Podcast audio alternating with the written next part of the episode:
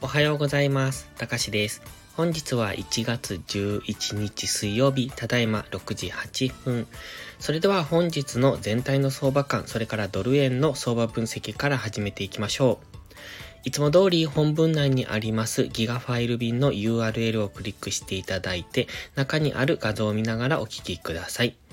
このチャンネルでは売買を推奨しているわけではありませんので、投資は自己責任、自己判断でお願いします。また、ここでの話はあくまで個人の感想であり、売買のおすすめではありません。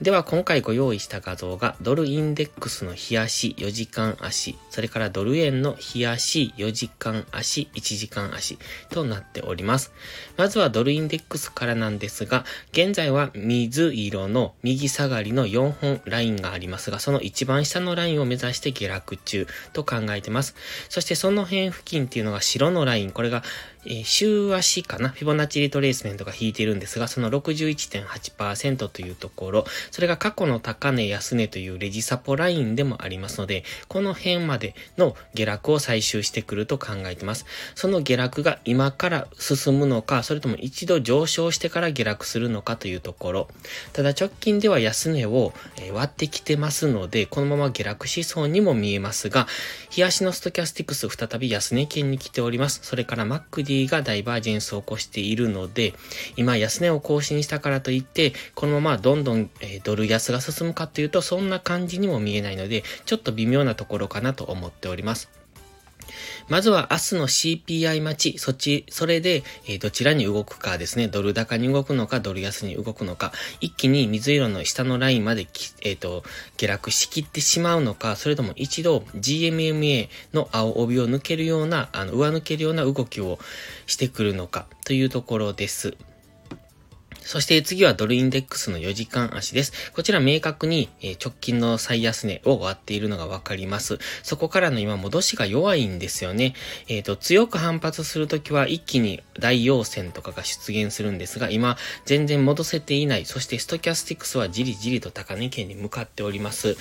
で、ストキャスティクスの過去のデッドクロスを見ていただくと、この今回直近の大きな下落ですね。そこと一致しますので、今ストキャスティクスクスがじりじりと上昇しているので、今日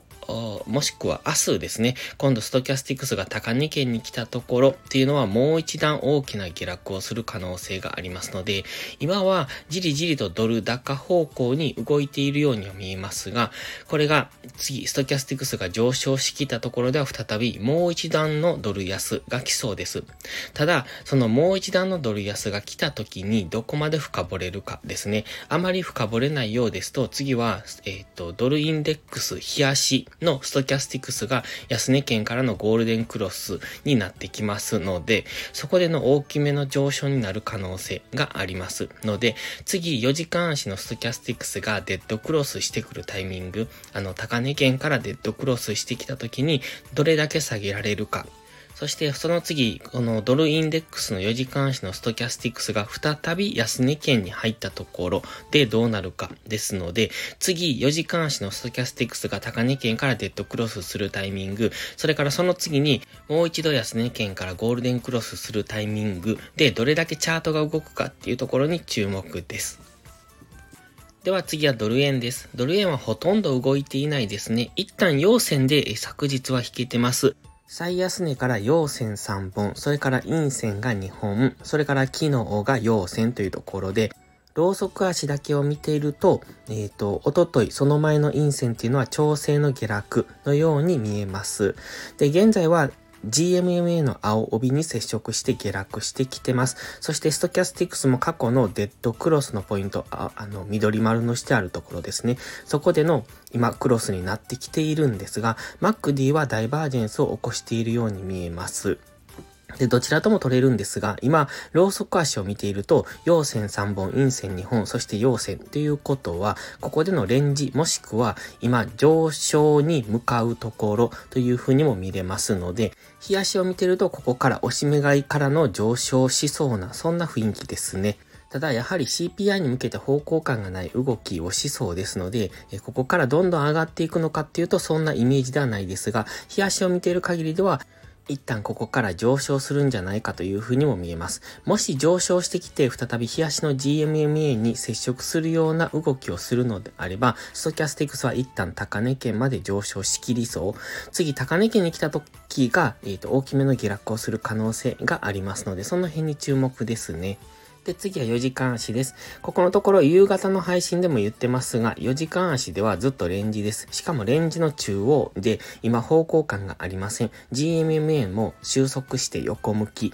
というところで、どちらに行くかがわかりませんので、まずは前日の高値、安値っていうところを意識してトレードしていくのがいいかもしれないですね。その程度でしか今は動いてませんので、黄色のボックスを描いてて、これが4時間足でいうレンジなんですが、そのボックス上限加減にも全然到達しない状態ですので、まずは前日、昨日の高値、そして昨日の安値付近を意識する。それから昨日の安値、高値を抜けた方に一旦はついていくみたいな、そんな感じがいいかもしれないとは思いますが、無理してトレードするような通貨ペアではないと思いますので、今、えー、本日、昨日はどの通貨ペアもわかりにくいんですよね。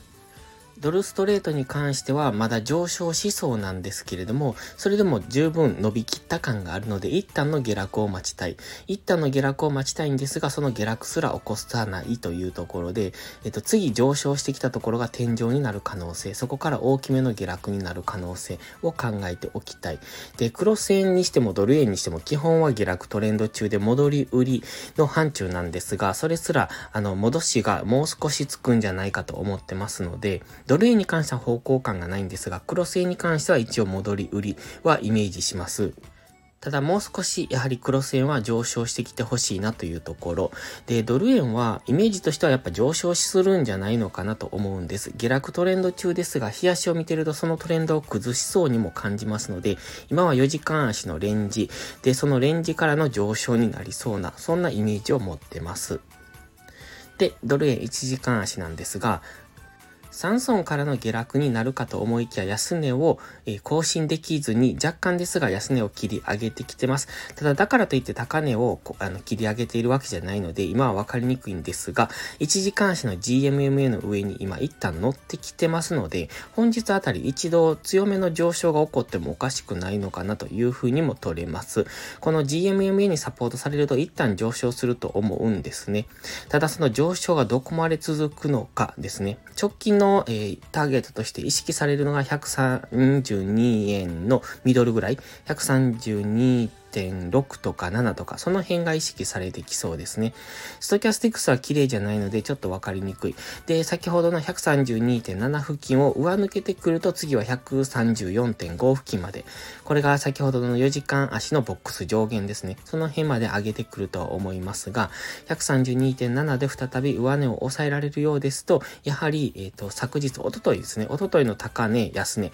というところで132.7から131.5 5付近、その辺でのレンジっていうのを想定します。今は行ったり来たりとかなり分かりにくい動き、そして冒頭に言いましたが CPI 待ちというところですので、えっ、ー、と、今もう少し様子を見てもいいのかなと、明日の夜 CPI の発表を受けてからどう動くのかっていうところを見てからのトレードでもいいのかなとは感じます。で、ドル円もドルストレートも方向感がない動きをしているので、クロス円ももちろん方向感がないのですが、えー、基本的にはクロス円は戻り売りを見てますが、もう少し上昇してほしいところ、ドルストレートに関してはまだ上昇するとは思いますが、一旦大きめの下落をしてからの上昇を待ちたいところ、ドル円に関しては、えー、おそらくですが、冷やし単位でこの下落トレンドを崩してきそうな今、冷やしのろうそく足からはそう見えてきますので、一旦は上目線で見ておきたいなと見ております。